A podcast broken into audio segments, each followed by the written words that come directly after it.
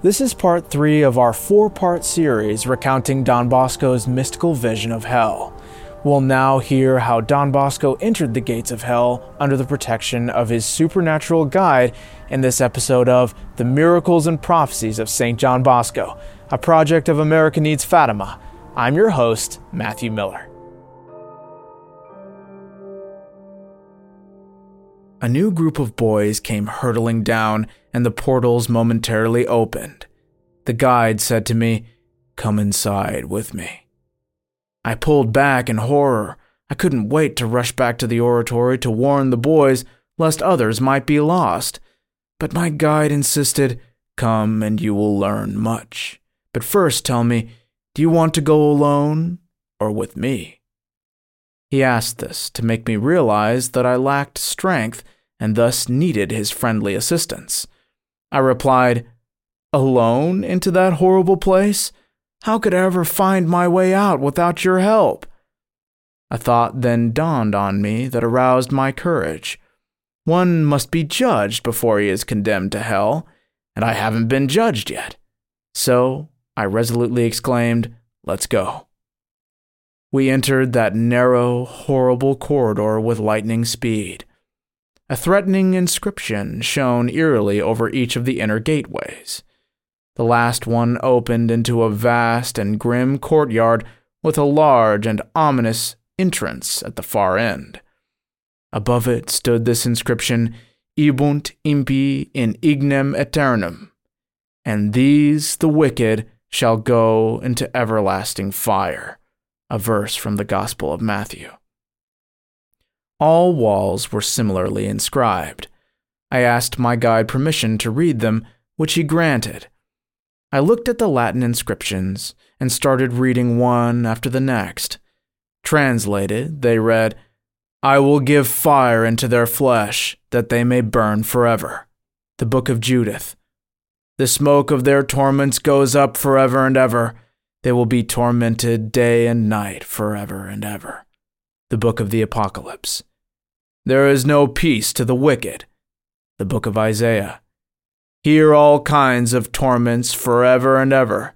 Here disorder and everlasting horror dwell. The Book of Job. There shall be weeping and gnashing of teeth. The Gospel of Matthew.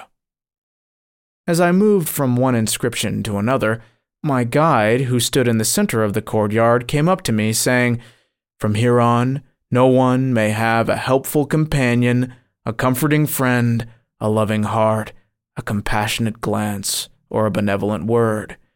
We've crossed the line. Would you just want to see these things, or experience them yourself? I just want to see, I answered. Then come with me, my friend added.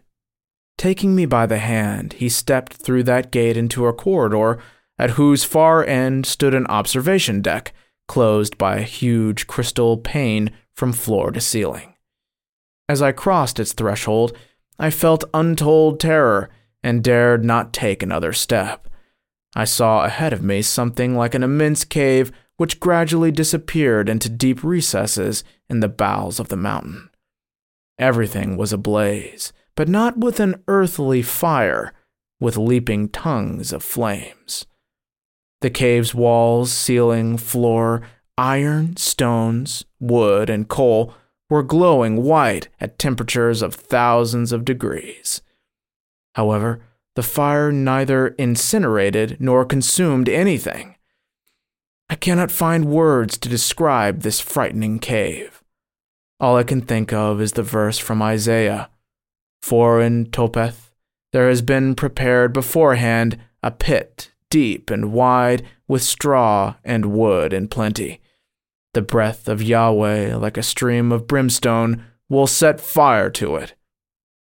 As I stood stunned, looking all around, a boy dashed out of a gate, screaming at the top of his lungs, as if falling into a lake of liquid bronze. He plunged into the center of the cave and immediately became incandescent and motionless as his dying wail echoed in the distance. Struck with terror, I stared at him for a moment. He seemed to be one of my oratory boys. I asked my guide, Isn't he so and so? He responded, Yes, indeed. But why is he so still and incandescent, but doesn't burn out? He replied, You have chosen to see, so don't speak now, but watch, and you'll see. Furthermore, omnis enim igne salietur, et omnis victima sale salietur. Everyone shall be salted with fire, every victim shall be salted. Which I remembered was a verse from the Gospel of Mark. I looked again and saw another lad hurtling down into the cave at high speed. He, too, was from the oratory and remained just as he fell. He, too, emitted a heartrending shriek that blended in with the last echoes of the scream from the youth before him. Several other boys kept falling in increasing numbers, also screaming and becoming motionless and incandescent. I observed that the first seemed frozen with one hand and one foot raised into the air. The second lad seemed almost bent in two and stuck to the floor. Many had their feet in the air, others their face on the ground. Still others remained in various positions, sitting or lying down, standing, kneeling, hands clutched in their hair. In short, the scene resembled a large statutory group of youngsters cast into ever more painful positions. Other lads fell into that same furnace. Some I knew, others I never met. I recalled that the book of Ecclesiastes says something to the effect that as you fall into hell, so you will forever remain. Lignum in quocumque loco ceciderunt, ibi exit. Where the tree falls, there it shall lie. Even more afraid, I asked my guide, Do these boys know where they're going when they come hurtling into this cave? Of course they do. They were warned a thousand times, but still chose to rush into the fire because they neither hated sin nor wanted to give it up. They despised and rejected God's merciful and continuing invitations to do penance, provoked divine justice, persecutes and hounds them so that they can't stop until they get here.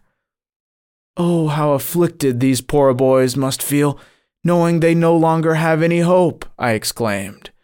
My guide answered, If you want to know their inner frenzy and fury, draw closer. I took a few steps toward the window and saw many of those wretches savagely hitting one another like rabid dogs. Others were clawing their own faces and hands, tearing their own flesh, and spitefully throwing it about. At that point, the whole ceiling of the cave became as transparent as crystal and unveiled a patch of heaven and their radiant companions, saved forever. Fuming and panting with envy, the poor wretches burned with rage because they once mocked the just, as in Psalm 111 the wicked shall see and shall be angry. He shall gnash his teeth and pine away. I asked my guide, Why do I hear no voices? Draw closer, he shouted. Pressing my ear to the crystal window, I heard some screaming, sobbing, and writhing. Others blasphemed and insulted the saints. It was a shrill and confused tumult of voices and cries, so I asked my friend, what are they saying? What are they shouting? He answered, When they remember the happy lot of their good companions, they're forced to admit, as it says in a verse from the Book of Wisdom, Fools that we were, their lives we deemed madness, and their deaths dishonored. See how they are accounted among the sons of God. Their lot is with the saints. We then have strayed from the way of the truth. That's why they cry out, we had our fill of the ways of mischief and ruin. We journeyed through impassable deserts, but the way of the Lord we knew not. What did our pride avail us? All those things passed like a shadow. Such are the mournful chants which shall echo here throughout eternity, but their shouts, efforts, and cries are all in vain. Omnis dolor iruet super eos all evils will fall upon them, as it says in the book of Job. Here time is no more. Here is only eternity. A thought suddenly struck me as I, terrified, viewed the condition of many of my boys. How can all these boys here be damned? Last night they were still alive at the oratory. My friend answered, The boys you see here are all dead to God's grace. They would be damned if they died now or persisted in their ways. But let's not waste our time. Let's move on. He led me away from that spot and down through a corridor into a deep cavern. Above its entrance were two Latin verses, the first from the Book of Wisdom and the second from the Book of Judith. Their worm shall not die, and their fire shall not be quenched. And he will give fire and worms into their flesh, that they may burn and may feel forever. This showed how atrocious was the remorse of those who had been pupils in our schools, how tormented they were upon remembering each unforgiven sin and its just punishment, the countless and even extraordinary means available to mend their ways, persevere in virtue, and earn paradise, and their lack of correspondence to the many graces received from the Blessed Virgin Mary. Oh, how horrible to think they could have saved their souls so easily, but are now irredeemably lost, and to remember the many good resolutions they made but never kept. Indeed, hell is paved with good intentions, as the proverb says. Again, I saw in this profound cavern the oratory boys who had fallen into the fiery furnace. Some of them are listening to me right now. Others are former pupils or even strangers. As I got closer to them, I noticed they were covered with worms and disgusting animals that gnawed at their hearts, eyes, hands, legs, and whole bodies with indescribable fury. They were motionless, subject to every torment, and unable to defend themselves. I drew closer, hoping to speak with them and console them or, or hear something from them but no one spoke or looked at me. I asked my guide why that was. He explained that the damned no longer have any freedom.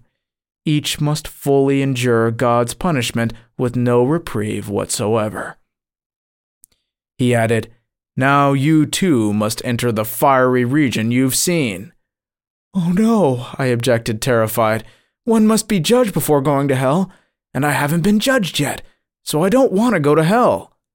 He said, Tell me what you'd rather do visit hell and save your boys, or stay out and leave them in terrible agony.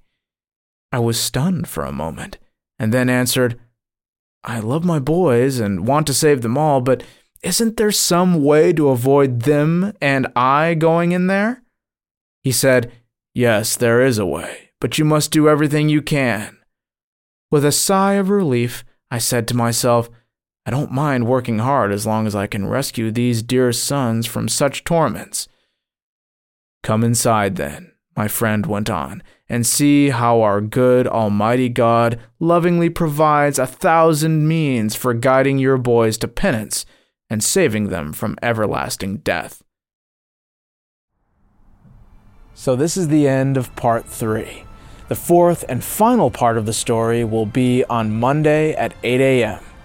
Thank you all so much for watching, and please consider helping me with a small monthly donation by following the link in the description below so that I can continue making videos and reach more people with the precious gift of the stories of St. John Bosco's life. God bless you, and may Our Lady keep you.